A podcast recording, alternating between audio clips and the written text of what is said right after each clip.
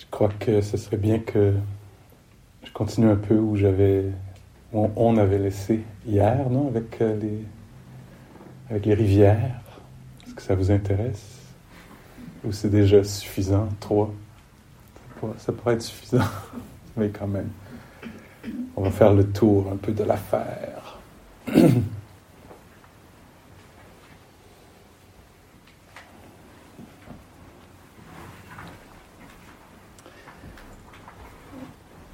y a un fameux discours euh, du Bouddha qui s'appelle le Fena Sutta. Et dans le Fena Sutta, P-H, P-H-E-N-A, Fena Sutta, euh, le Bouddha compare euh, chacun de ces, chacune de ce que moi j'appelle les rivières ou ces aspects de notre expérience. Il les compare, ben, il utilise des images que je trouve particulièrement euh, frappante, marquante, euh, qui m'ont accompagné dans toute ma vie de, pratique. Alors je vais, en, parlant euh, des, agrégats, de ces aspects de, notre expérience, je, vais tenter de, me, de les nommer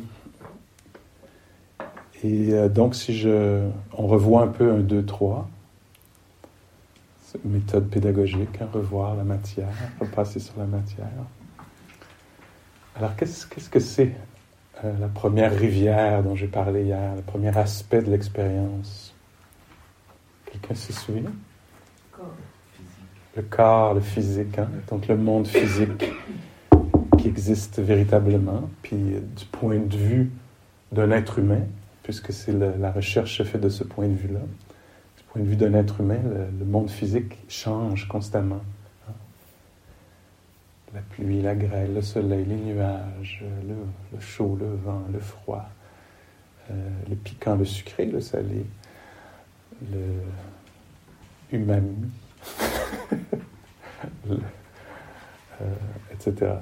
Et donc, le Bouddha utilise euh, l'image de l'écume au bord de la mer. Je ne sais pas si je l'ai dit, hein, je me rappelle d'avoir nommé les mirages.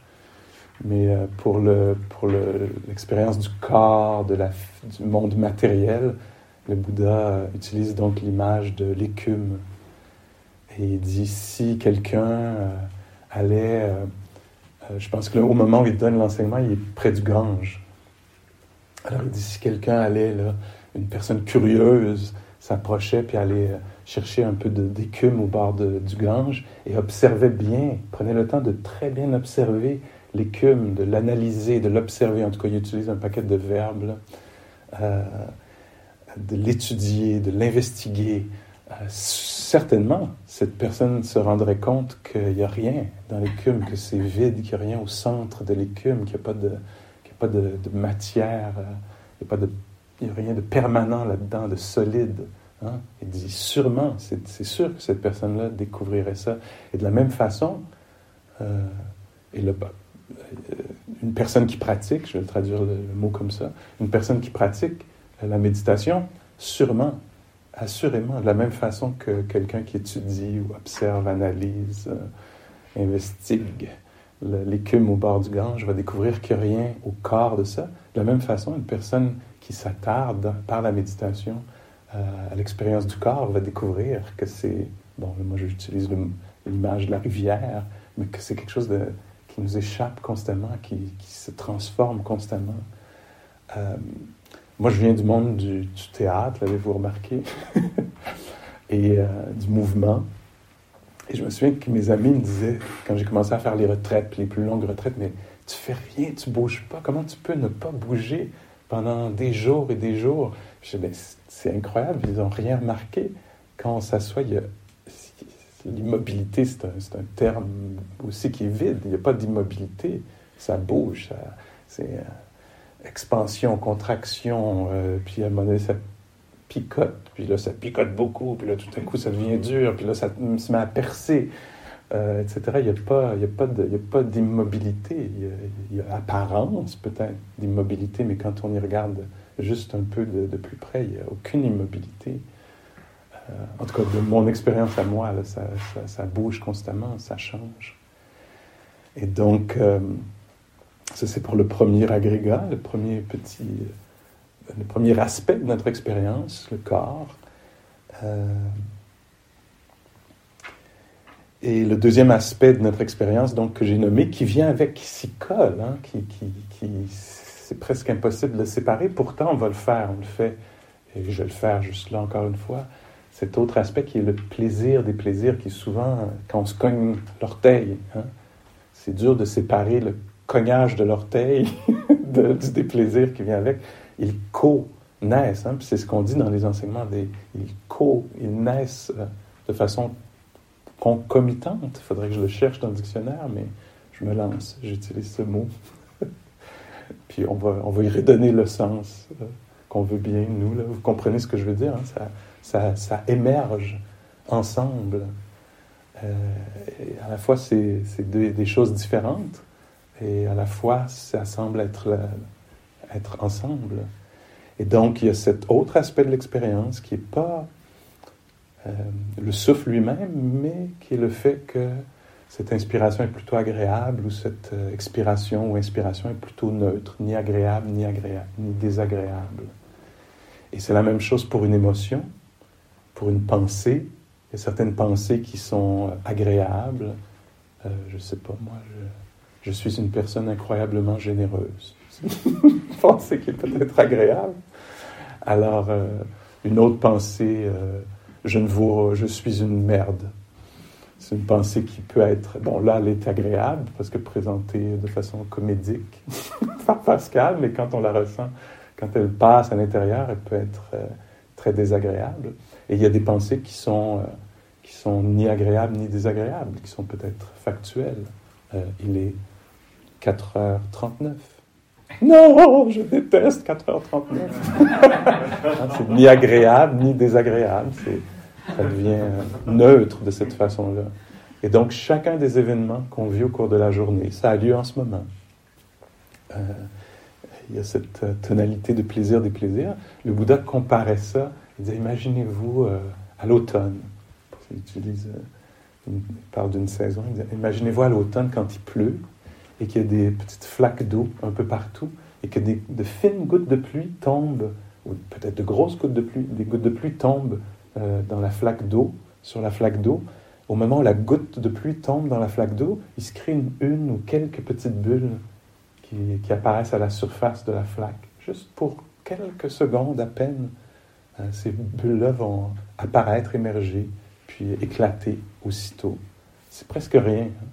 Et il dit de la même façon, si une personne s'intéressait à ces petites euh, bulles et prenait le temps de bien les observer, les analyser, les investiguer, les explorer, euh, demeurer au contact, sûrement cette euh, personne découvrirait que les bulles n'ont rien, ils sont vides, creuses. Il n'y a rien, c'est sans substance, insubstantiel, sans substance. Une personne découvrirait ça.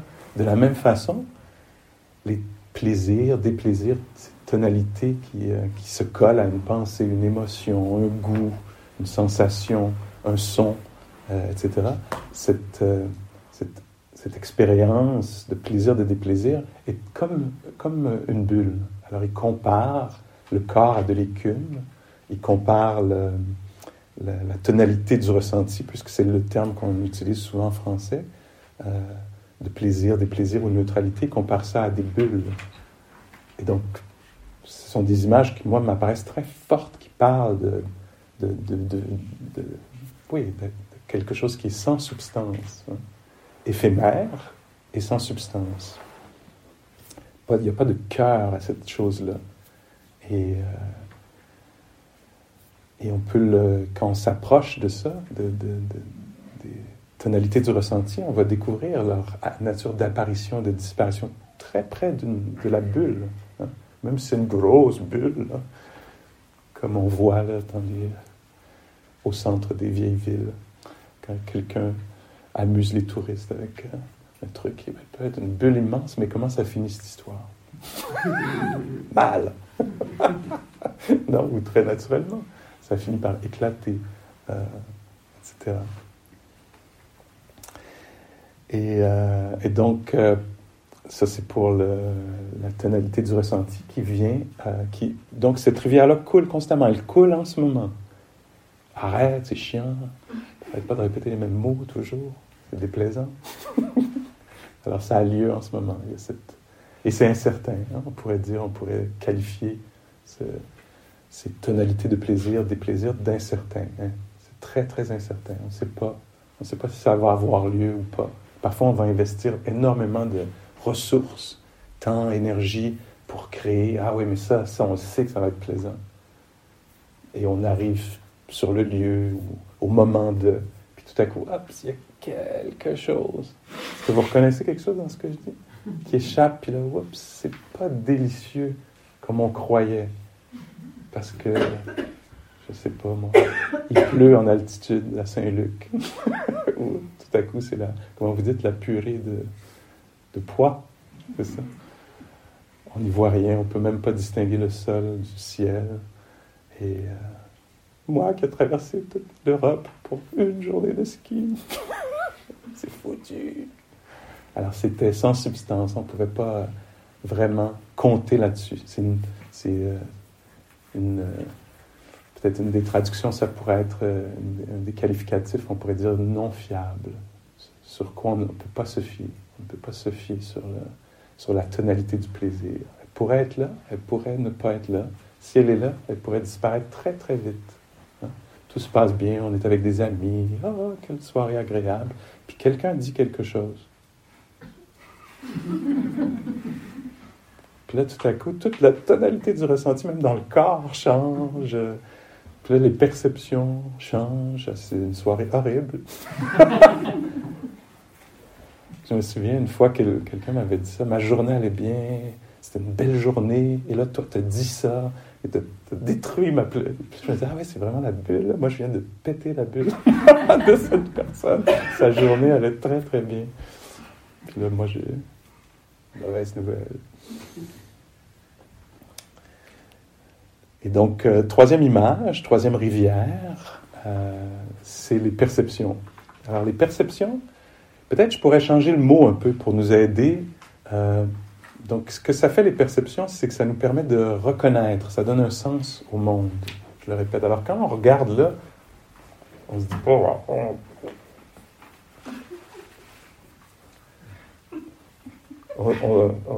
on n'est pas subjugué. Hein. On regarde et les perceptions font qu'on se dit Bouddha. Bouddha. Hein. C'est possible que quelqu'un n'ait pas l'expérience Bouddha puisse reconnaître, euh, dire Ah, qu'est-ce que c'est? Mais euh, comme ça, quand on regarde là, on n'a pas besoin euh, de se creuser la tête très longtemps. Hein? je ne sais pas c'est quoi la face. Tout de suite, on se dit, je ne sais pas ce que vous vous dites, là, chandelle ou bougie, mais, mais cas, on reconnaît quelque chose. Ce n'est pas, pas compliqué, ça va de soi. Et c'est pas personnel non plus. Hein. On n'est pas obligé de mettre un effort, donc je vais percevoir. C'est les yeux se promènent, puis ça perçoit, ça, organise le monde. Hein, du drap au mur. Euh, le monde s'organise un peu de lui-même. Hein. On reconnaît, donc on pourrait dire c'est la reconnaissance. On reconnaît quelque chose. C'est vraiment bien, parce que les gens qui perdent ça ont besoin de, tout à coup, on doit les amener, leur mettre la nourriture dans la bouche. Ils ne savent plus. Hein. Alors c'est bien qu'on ait... Alors ça, c'est une rivière aussi qui coule constamment. Et le Bouddha nous invite à, s'intéresser à ça. D'abord pour remarquer que c'est autonome, hein, c'est conditionnel. On n'a pas à fournir ça. Bon, s'il vous plaît, je vais offrir un discours. Euh, j'aimerais que tout le monde entende les mots, que les mots fassent sens. Hein. Non, c'est tout de suite, quand je dis un mot, mot, le mot mot est reconnu. Hein? Sinon, on entendrait. Il y aurait pas Il y aurait les sons, les vibrations viendraient, mais il n'y aurait pas le sens. Hein? Et donc, ça, ça fait partie de l'expérience humaine. On peut dire vraiment, si un être humain, il y a de ça qui se passe, disons, la plupart du temps. Et cet aspect de l'expérience, ben c'est ça, c'est pas, c'est pas fourni par un je, ça fait partie de. Alors un corps respire de lui-même, c'est pas je respire, et le phénomène des perceptions a constamment lieu, constamment lieu. Et le Bouddha compare ça à un mirage. Il dit, imaginons une personne, là il, utilise la, saison de l'été, au moment où il fait très, très, très, très chaud, tout cuit, tout cuit. Et là, tout à coup, on semble percevoir, je ne sais pas, une tache d'huile au loin sur le pavé, ou de l'eau sur la chaussée. Et une personne qui s'intéresserait à ça s'approcherait, irait étudier ceci, euh, observer, euh, investiguer, etc., découvrirait que c'est un mirage, qu'il n'y a rien là-dedans. Il n'y a pas, le, pas d'eau sur la chaussée. Voyez-vous un peu de quoi je parle? Ou ça arrive juste au Québec? Et donc cette personne découvrirait qu'il n'y a pas d'eau, il y a apparence, il y a illusion, il y a mirage, c'est un mirage. De la même façon, les perceptions sont des mirages, donc des interprétations qui sont culturelles, familiales, historiques, etc. Et donc, j'entendais Charles Genoux parler justement un peu dans un sens des perceptions quand il parlait de l'intelligence artificielle. Puis il disait quelque chose comme je me souviendrai pas du bon nombre, ça va être le mauvais nombre, mais c'est très élevé, le nombre est très élevé. Il disait l'intelligence artificielle qui est incroyable pour reconnaître un chat sur une image, il faut que l'intelligence artificielle ait vu peut-être 300 000 photos de chats pour pouvoir reconnaître un chat. Un enfant, trois photos de chat. Ça, vraiment, c'est un chat. Ah, ça, c'est un autre chat. Lui, il est, lui, il est gris. Lui, il est blanc. Ça, c'est deux chats. Puis tu montes un quatrième photo, puis l'enfant va dire chat, chat, L'intelligence artificielle va dire tu m'as montré 299 euh, 997 de plus pour que je comprenne un peu qu'est-ce qu'il y a sur l'image. Hein? Cette intelligence incroyable. Et donc, c'est ça les perceptions. Alors, quand on est tout petit, on dit, euh, on dit ça, c'est ton nez. Ça, c'est le nez de parent. Ça, c'est ton nez. Ça, c'est le nez de et puis tout à coup, ben, on se met à percevoir que ça c'est à moi, ça c'est à toi. Puis le monde s'organise comme ça. Si, on si ça ne nous avait pas été dit, on ne saurait pas, on saurait pas ça. Je sais pas, on l'aurait peut-être découvert d'une autre façon construit comme ça. Mais c'est construit. Hein. Et donc, euh, ouais, donc c'est. Et là, j'en parlais un peu ce matin avec euh, l'image de la grande ours. On pourrait se mettre à croire de façon absolue que la grande ours existe véritablement. Et donc, c'est l'erreur de perception dont parle le Bouddha. Et euh, le fait de s'approprier les choses, par exemple, de percevoir que c'est à moi, quelque chose est à moi, c'est une erreur de perception très commune, très répandue à travers les cultures et les âges. Et c'est quelque chose qui fait mal, qui amène la souffrance. Et donc, la pratique de la méditation, c'est une, une étude des perceptions pour aller clarifier lesquelles sont erronées, lesquelles sont des perceptions plus justes de ce qui se passe vraiment, la nature des choses, connaître les choses telles qu'elles sont réellement. C'est comme ça parfois qu'on décrit cette pratique. Les choses telles qu'elles sont réellement, pas telles qu'elles sont interprétées ou perçues, mais telles qu'elles sont réellement. Donc le mirage.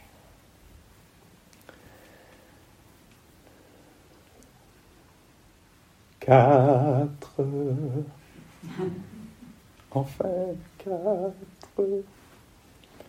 Quatre, la quatrième rivière, la quatrième chose qui se passe. Donc, les trois choses que j'ai nommées ont lieu constamment. Pendant, cet enseignement-là, ont lieu, avaient lieu avant l'enseignement, ont lieu après l'enseignement. Alors, ces choses-là ont toujours lieu. Il y a toujours de la physicalité, du, matériel, du monde physique. Il y a toujours un, jeu de, plaisir, des plaisirs. Ah, ce que Pascal dit, c'est intéressant, c'est plaisant. Ah, ah, douleur dans le dos, désagréable. Bon, j'en ai assez de Pascal, c'était bien. Vendredi, samedi, mais le dimanche.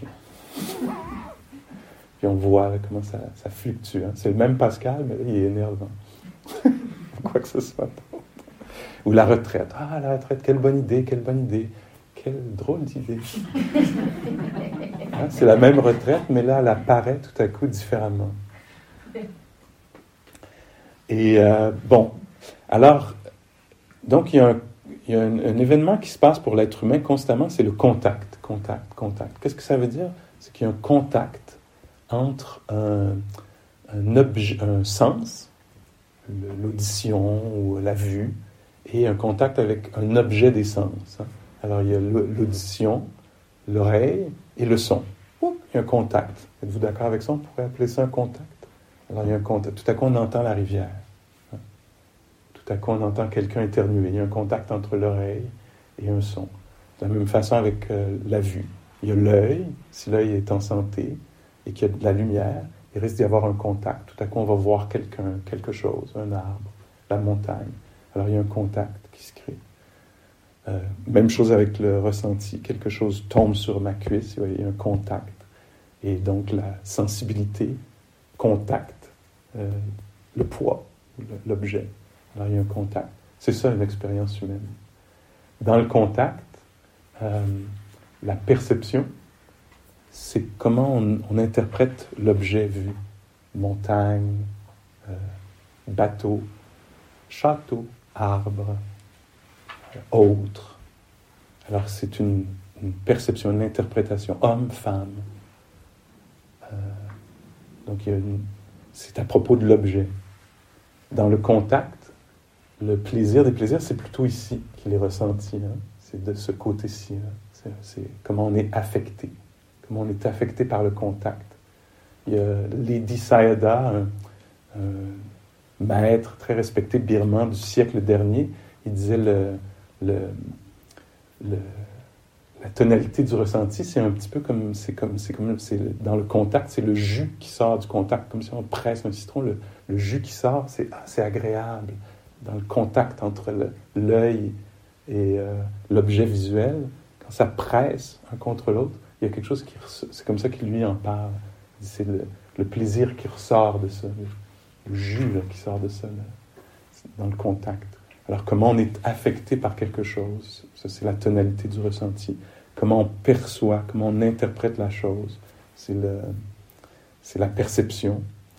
Et le quatrième, c'est ce qu'on appelle, c'est un terme très large. Alors c'est des événements mentaux dont il s'agit. La perception est un événement mental. Le monde physique, c'est physique. La tonalité du ressenti, il y a des débats. Il y a certaines traditions qui disent Ah, le, plaisir, le déplaisir, c'est une expérience mentale. C'est intéressant. Puis il y a d'autres traditions qui vont dire Ben, non, quand on goûte quelque chose, c'est une expérience physique. Quand il y a quelque chose qui nous caresse, qui est bon, c'est le corps qui ressent le, plaisir, le déplaisir, la douleur. Alors, il y a des débats un peu là-dessus. Euh, la perception, c'est mental. Puis là, le quatrième, est-ce qu'il va, y arriver? Le quatrième, euh, la quatrième rivière, quelque chose qui est toujours en train de se passer, c'est un événement mental. Puis c'est ce qu'on pourrait appeler, tiens, je l'appelais d'abord, ouais, le terme qui est très large, c'est euh, formation mentale. Formation mentale, mais ce à quoi, ce vers quoi ça pointe, c'est la réponse. Comment on répond au contact? Alors il y a le contact, comment on perçoit la chose, qui est vue, entendue, ressentie. Il y a comment elle nous touche, j'aime, j'aime pas, c'est agréable, c'est désagréable. Et la formation mentale, ça c'est comment je réponds. Alors comment je réponds? Je repousse. Je veux garder. Le désir monte en moi. Au contact de quelque chose d'agréable, tout à coup peut-être le désir naît. Ah, je veux, j'en veux plus. Est-ce que je peux en avoir un autre? Reconnaissez-vous dans votre expérience que ce dont je parle? Alors il y a une réponse. Je me mets à obséder sur quelque chose. Il y a un contact, quelque chose. Quelqu'un dit quelque chose, j'y pense, j'y pense tout le reste de la matinée. Alors ça engendre une réponse hein, qui peut être euh, nuisible ou bénéfique. Alors c'est parfois le mot qu'on utilise pour ça. Donc le terme le plus global, c'est formation mentale. Un autre terme qui est utilisé, c'est l'intention. Quelle intention naît du contact? Alors, euh, il y a un contact, quelque chose est entendu, on dit, tiens, c'est la marche méditative. Alors, tout à coup, ça m'apparaît agréable ou désagréable. Je me vois, je vois, oui, marche méditative, je vois, ça fait référence à quoi? Et là, qu'est-ce que ça fait naître en moi?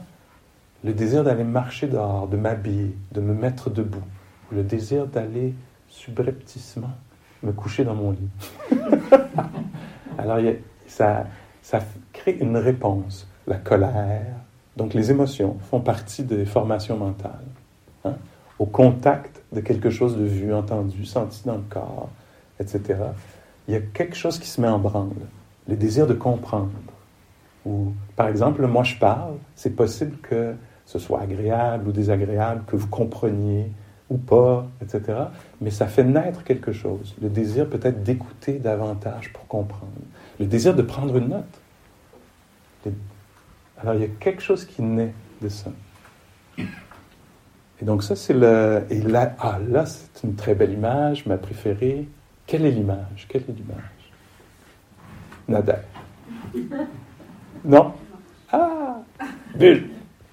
Joël. Non? Qui? Ah bon, je pense toujours, j'ai toujours, toujours l'impression, moi, que tout le monde sait ce que je vais dire. Donc là, je viens de vérifier, ce n'est pas le cas. Parce que je pense que j'ai peut-être fait une retraite sur deux ou trois cents à ce point-ci où j'ai pas amené cette image-là, mais je, l'ai toujours avec moi. Ah, le comment? Oui, exact. bon, ça prenait juste un petit indice aussi un peu. tu y as pensé? Alors, le bananier, c'est l'image que le Bouddha utilise. Alors, le, tronc du bananier. Et bon, c'est étonnant, là, nous, on était dans écume, bulle, mirage, tout à coup, tronc de bananier. Ah, attendez, attendez, attendez. Alors le Bouddha raconte dans le Fena Sutta, c'est ce qu'il raconte, il dit, imaginons-nous une personne qui veut se construire un refuge, donc a besoin de quelque chose de solide, un toit, un mur, quelque chose de solide, et donc part dans la forêt à la recherche d'un bois dur pour se construire un refuge. Et trouve dans la forêt, euh, à Yon, dans la forêt ionesque, un bananier, comme il y en a plusieurs. Voyant le bananier, voyant les immenses fleurs, les immenses fruits, les immenses feuilles du bananier, se dit Boy, oh boy. Avec son accent québécois. Oh boy! Voici euh, quelque chose qui va, où je vais trouver de la solidité, là. Laisse faire le mirage, la bulle et l'écume. Là, j'ai trouvé quelque chose de substantiel, enfin. Donc, s'approche avec sa hache et se met à abattre le bananier pour ne trouver au cœur de, de l'arbre que de la fibre. Aucune substance, pas de bois dur là-dedans pour construire un refuge. C'est fort comme image, non? Pas de bois dur pour construire un refuge, alors que cette personne-là avait vraiment cru pouvoir se construire un refuge. Je mets face ce refuge. Et donc découvre qu'il n'y a rien dans ce, tronc de bananier que de la fibre qui sera, au moment où l'arbre porter ses fruits, va s'écraser au sol, composter. Alors aucune substance. Et le Bouddha dit, dans le Fenasutta, comme il fait avec l'écume, la bulle, le mirage, il dit certainement une personne qui couperait le bananier et étudierait, observerait, investiguerait, s'approcherait de très près, découvrirait qu'il n'y a rien au cœur de, de ça, qu'il n'y a pas de bois dur, on ne peut pas compter là-dessus, pas fiable, sans substance. De la même façon, les formations mentales sont sans substance, il n'y a personne derrière les intentions pourraient dire Ah, ben le corps, ok, c'est pas moi, c'est pas peut-être à moi, mais c'est pas, je comprends. Les mirages, les, les, perceptions passent, ok, je comprends, c'est pas exactement moi. Ou le plaisir des plaisirs passe, c'est pas vraiment moi, mais les intentions,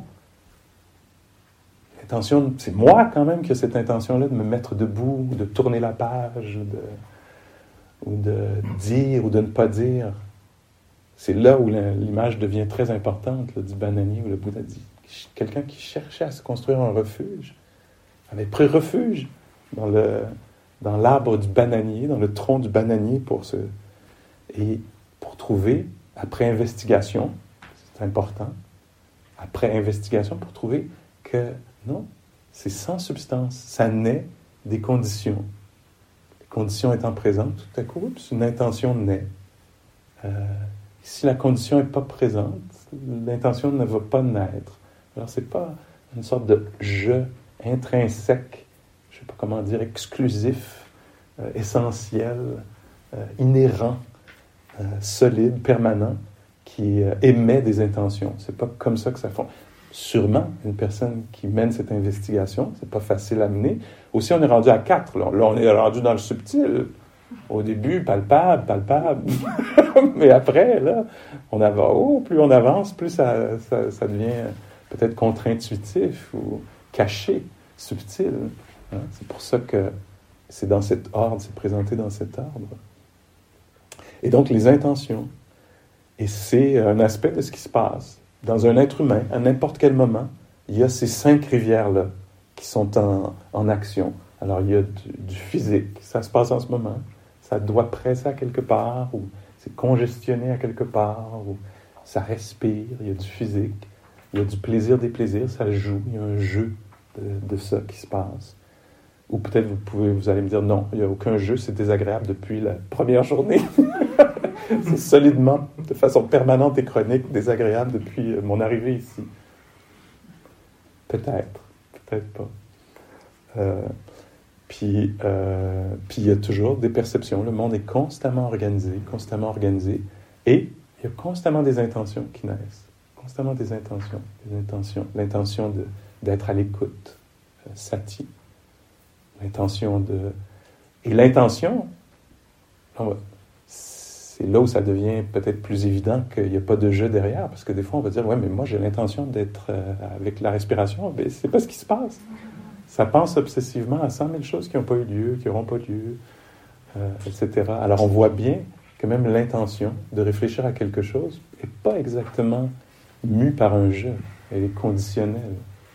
L'intention de réfléchir obsessivement à quelque chose peut être mue par le désir ou l'agitation, l'éparpillement la saisie, etc.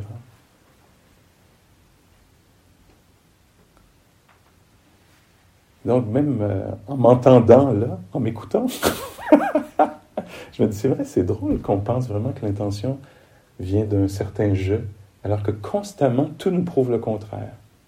Hein? C'est quoi le poème de Neruda là, où il dit, euh, au moment où j'appelle le pompier, c'est l'incendiaire qui sort. Au moment où j'appelle, il y a tout un très très beau poème où ça parle un peu de l'humiliation, le moment où j'appelle euh, celui qui parle avec clarté, tout à coup c'est le confus qui sort et explique, etc. Et c'est pas ce qui nous arrive aussi très souvent. On se couche le soir, puis on se dit, mais pourquoi j'ai dit ça? Pourquoi j'ai fait ça? C'était pas exactement je qui était en contrôle, c'était une série de, choses. Quelqu'un, euh, sans tout révéler l'histoire, mais quelqu'un parlait de ça. Ben, quelques personnes, mais entre autres, quelque chose qui me traverse l'esprit, où quelqu'un disait Ah, ce matin, il y avait de la confusion, de l'agitation, tout ça. Et au moment de, me servir euh, au déjeuner, c'était pas des choix réels, c'était une série d'actions qui étaient. Euh, je me suis retrouvé de l'autre côté avec des, trucs dans mes mains. Je, fais un peu de fioriture là-dessus, mais pour, pour dire, la personne semblait dire c'est pas exactement un jeu en contrôle qui, a fait le choix de, du petit déjeuner. C'était autre chose, une sorte d'agitation, euh, d'autres émotions qui étaient là. Pour se rendre compte à un moment donné, ah tiens, c'est drôle d'avoir fait ces choix-là, il y avait d'autres choix possibles. Euh, donc peut-être pas assez de ceci ou trop de cela, etc. Et donc, euh, et ça, ben, c'est assez contre-intuitif. Là le silence lourd dans la pièce. et, euh, et la pleine conscience, la pratique qu'on fait ici peut nous aider à... En fait, c'est le, le laboratoire pour aller investiguer ceci. Il n'y a pas vraiment d'autre façon. On ne va pas réfléchir à ça avec des concepts, des histoires, une narration. C'est pas comme ça qu'on va le découvrir. On va le découvrir avec une attention très, euh, une attention qui plonge sous les idées reçues, sous les euh, présuppositions, sur les a priori, qui plonge en dessous et qui va voir véritablement ce qui se passe. Qu'est-ce qui décide euh, l'ordre des choses au moment de la marche? Est-ce que c'est vraiment moi ou c'est le désir d'être au soleil ou de prendre une bouffée d'air ou je ne sais pas quoi, s'écraser dans le lit ou une chaise quelque part plus confortable. Alors qu'est-ce, qu'est-ce qui me meut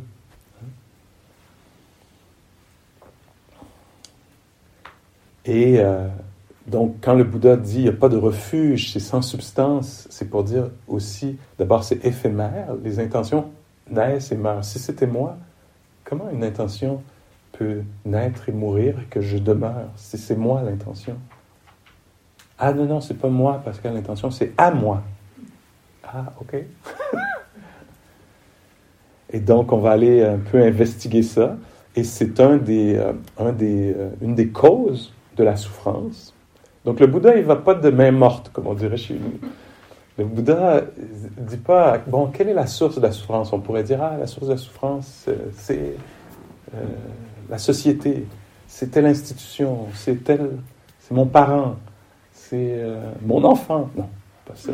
Les petits anges sont tellement parfaits. Ils font jamais rien d'irritant.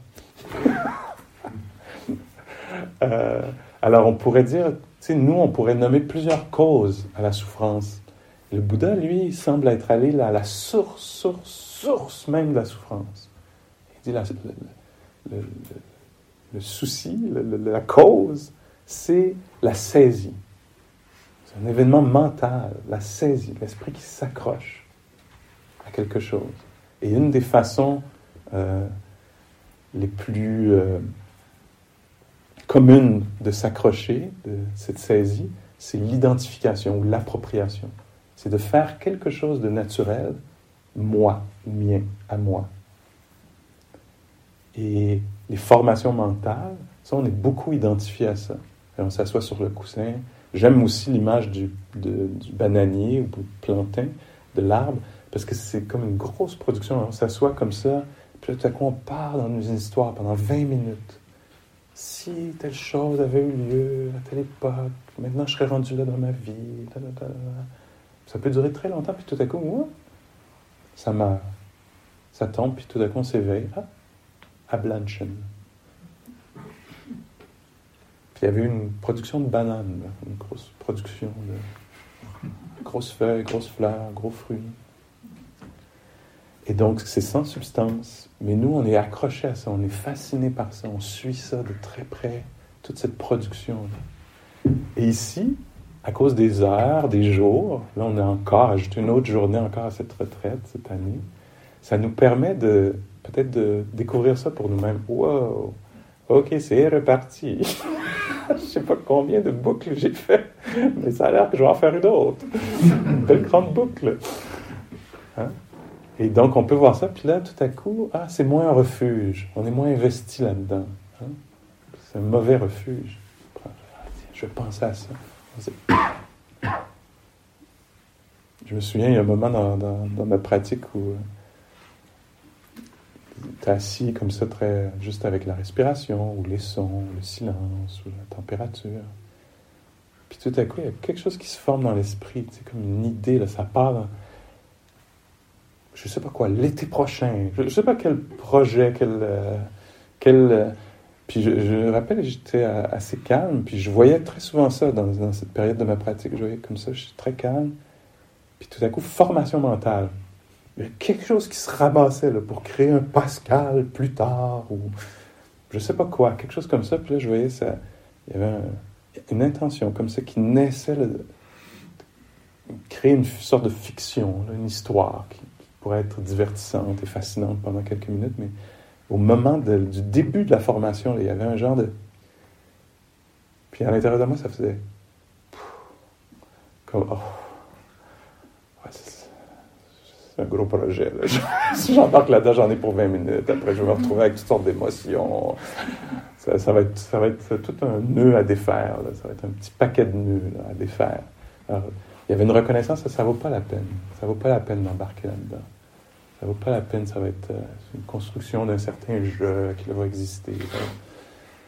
Puis ça peut être un jeu horrible, une histoire horrible d'un certain jeu qui finalement n'a jamais rien réussi, quoi que ce soit. Puis là, il y avait la capacité à ce moment-là de lâcher, de pratiquer le renoncement. Oh, ça vaut pas la peine. Juste rester là avec le, silence, les sons. Ah, paix. Et euh, dans la pratique, nous, il faut qu'on se prenne les pieds dans, dans, les fleurs du tapis. Plusieurs fois, qu'on reste pris dans les histoires encore, puis qu'on s'accompagne avec patience, avec euh, bienveillance. C'est l'occasion de, développer ces très belles qualités que sont le, euh, un peu d'humour, un regard un peu peut-être ludique sur ce que comment l'esprit crée des toiles dans lesquelles il s'empêtre. Et donc on doit faire ça assez régulièrement pour euh, tranquillement commencer à avoir, oui, soit de l'humour, de la bienveillance, de la compassion pour soi-même, pour l'esprit qui se prend les pieds dans ses propres histoires. Donc ça, c'est quatre. La quatrième rivière qui coule. Alors il y a constamment une, intention, si on le présente comme ça. Alors il y a une intention là, chez chaque personne, l'intention de réajuster la posture, l'intention de, rester euh, aux aguets, euh, en contact avec ce qui est raconté, l'intention de... Et encore une fois, plusieurs des intentions, on ne choisit pas. Tout à coup, ça part dans une intention de ressasser, une intention de... L'intention de d'expliquer, d'analyser, de décrire, de narrer, l'intention de, de s'inquiéter, Hein? Ces intentions-là sont pas, sont, ont leurs propres règles, mais naissent quand même. Souvent, pour, on, peut, on voudrait dire, on, on, dit, moi je voudrais que ça s'arrête, mais ça pense, ça pense. Non, il y a une force motrice derrière ça. Il y a quelque chose qui crée le. Et le Bouddha parle de ça. C'est très beau. Il dit. Euh,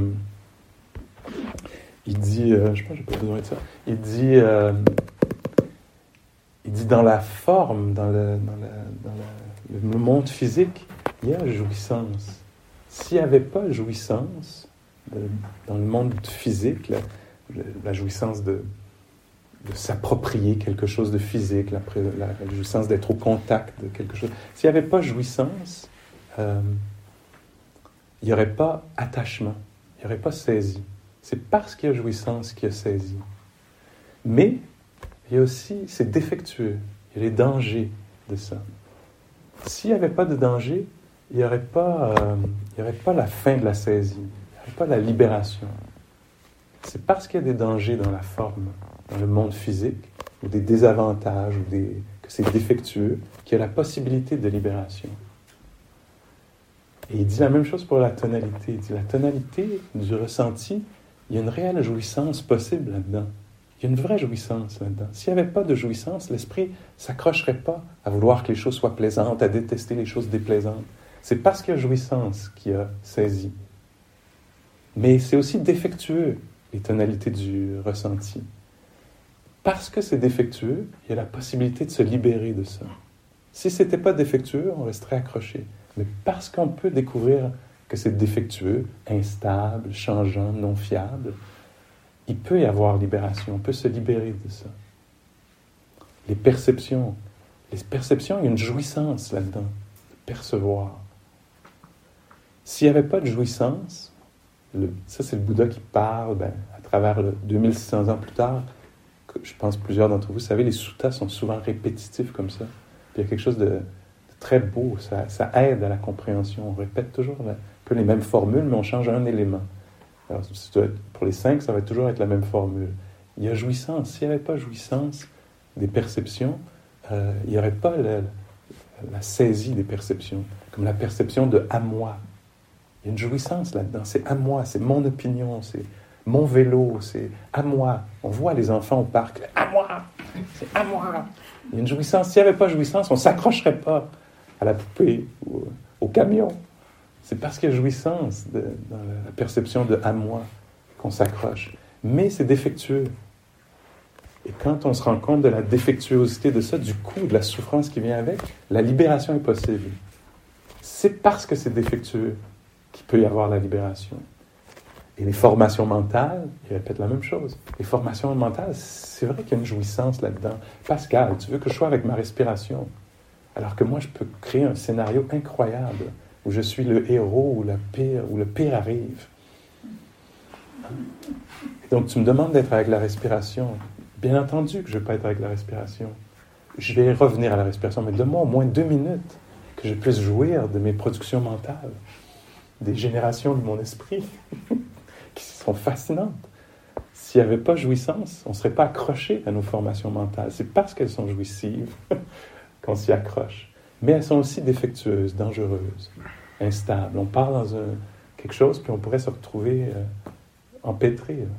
C'est parce qu'on peut découvrir l'aspect défectueux, le danger, selon la traduction de danger ou désavantage.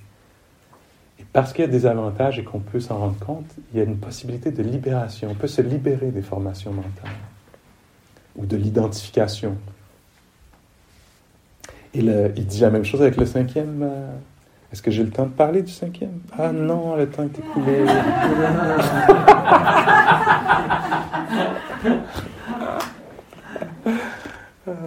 Est-ce que c'est bien qu'il y ait un peu Est-ce que c'est agréable ou désagréable de ne pas finir?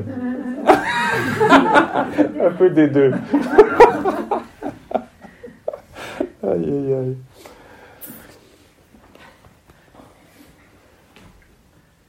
Je l'avais pas prévu comme ça, ni hier, ni aujourd'hui, mais je trouve que finalement, c'est pas, pas si mal de, dire, ah tiens, on en ajoute un. On a commencé par trois, là on en ajoute un. Ça fait déjà beaucoup de choses avec quoi jongler.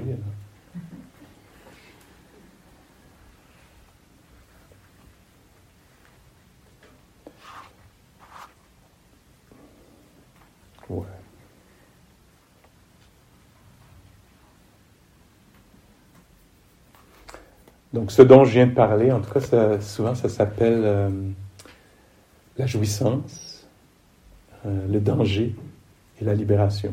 on pourrait y penser comme un petit système. La jouissance, le danger. Bon, il y a d'autres mots qui peuvent être utilisés. Parfois, en anglais, on dit gratification, danger and escape. Oui, alors la jouissance, les désavantages et la libération. Et le Bouddha dit lui-même, pourquoi avant mon éveil, J'étais identifié à la forme, identifié euh, aux tonalités, identifié aux perceptions, aux formations mentales. Pourquoi j'étais identifié? Parce qu'il y avait une jouissance là-dedans. Mais quand j'ai découvert le désavantage, l'inconvénient, la défectuosité le danger de cet attachement, j'ai pu trouver la libération. Et donc, s'il y a quelque chose dans la vie qu'on répète, euh, constamment, c'est peut-être parce qu'il y a une promesse de jouissance là, qui fait qu'on reste accroché à quelque chose. Quand on voit, le, par exemple, tiens, je vais te détester, c'est très agréable de te détester, je vais te détester, d'ailleurs, c'est jouissif de te détester. Si à un moment on se rend compte du coup sur cette propre personne-là, bon, il y a plein de nuances à. Je prends cet exemple-là, puis ça peut s'appliquer ou pas, mais si à un moment je découvre, mais l'état, l'état ici, le coup, ce système-là, de cette détestation, le danger réel, ça va être plus facile de, se libérer de cette euh, détestation, haine. Et donc c'est un peu ça le processus qu'on fait ici. Par exemple, on, est assis ici, puis on va se dire Ah, quand j'étais à la maison, quand j'étais à tellement bien, à la maison, dans mon lit, ma chambre à moi, mes trucs, à la maison, j'étais tellement bien à la maison. Puis on fait ça. Bon, là, il y a juste la jouissance, dans la maison, ça va tellement bien, avec le chat, etc. Comme ça. Puis là, au bout de 5-6 heures de ça, peut-être qu'à un moment donné, on s'est ben, wow, c'est coûteux là, de vouloir constamment être ailleurs, alors qu'on est pris ici. À chaque fois qu'on revient ici, c'est décevant, parce qu'on n'est pas chez soi. Puis il y a un moment où tout à coup on commence à voir, ah oui, dans ce désir-là d'être ailleurs, d'être autre chose, d'être plus loin, là on commence à voir le côté défectueux de ça, le danger, le désavantage. Quand on commence à voir le désavantage, oh, c'est bien, parce que là la libération, le renoncement peut venir, ah, je laisse faire, je laisse faire, revenu à la maison, je vais être ici parce que c'est vraiment coûteux, c'est épuisant, vouloir être ailleurs, vouloir sentir autre chose, vouloir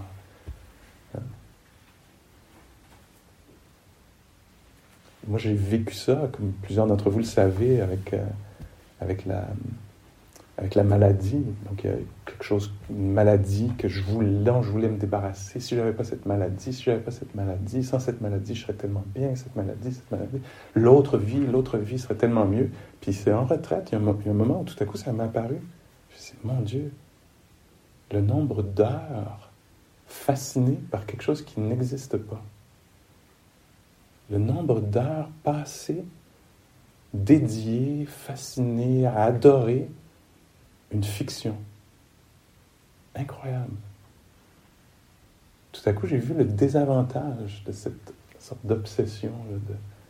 Avant, c'était l'allure, la promesse. Ah, l'autre vie, l'autre vie serait tellement mieux. Puis un moment, tout à coup, puis après, la libération était assez facile. ah oui, c'est ça qui se passe ici. C'est ça qui est arrivé. C'est cette vie-ci. Puis tout à coup, ah, la possibilité d'être en lien avec cette vie-ci. Puis toute la créativité possible, la douceur, la tendresse, la compassion. Tout à coup, il y avait plein de choses disponibles qui ne l'étaient pas quand j'étais omnubilé par l'autre chose, incapable d'être au contact de la réalité. Et donc, en voyant le désavantage, la libération était euh, possible. Faut d'abord voir les désavantages. C'est un peu ça la, retraite. La retraite, c'est de, c'est de faire toutes les choses qu'on fait habituellement, pensant qu'on va y arriver de cette façon-là, puis de voir, ah oui, en fait, c'est, c'est coûteux, c'est désavantageux, il y a un danger à ça. Puis le, le lâcher-prise, libération, naturellement se fait.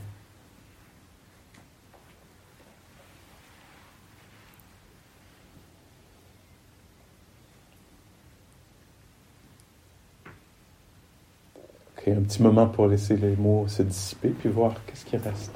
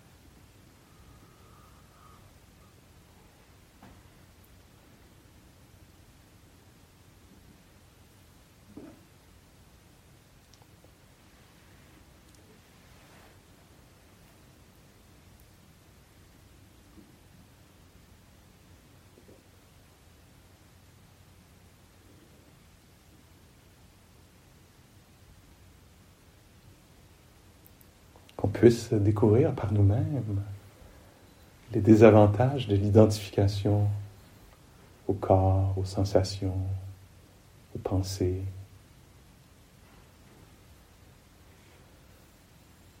aux expériences de plaisir, des plaisirs, qu'on puisse voir pour nous-mêmes les désavantages.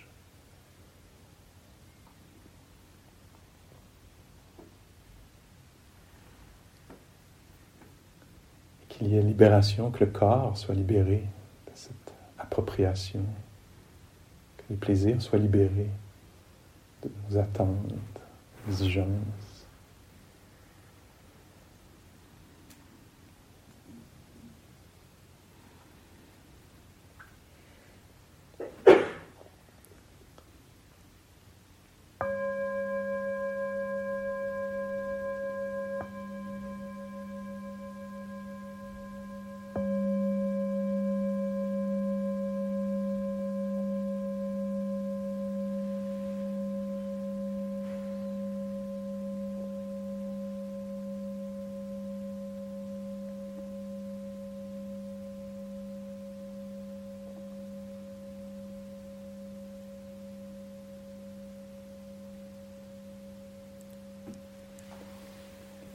allez peut-être sentir l'intention de bouger, d'être en vous bientôt, l'intention peut-être de joindre les mains, euh, pourrait naître ou pas, l'intention d'ouvrir les yeux.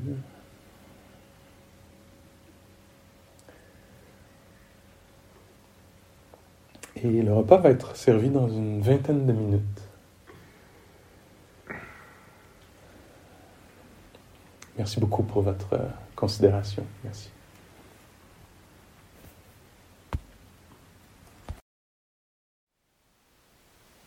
Thank you for listening. To learn how you can support the teachers and Dharma Seed, please visit dharmaseed.org slash donate.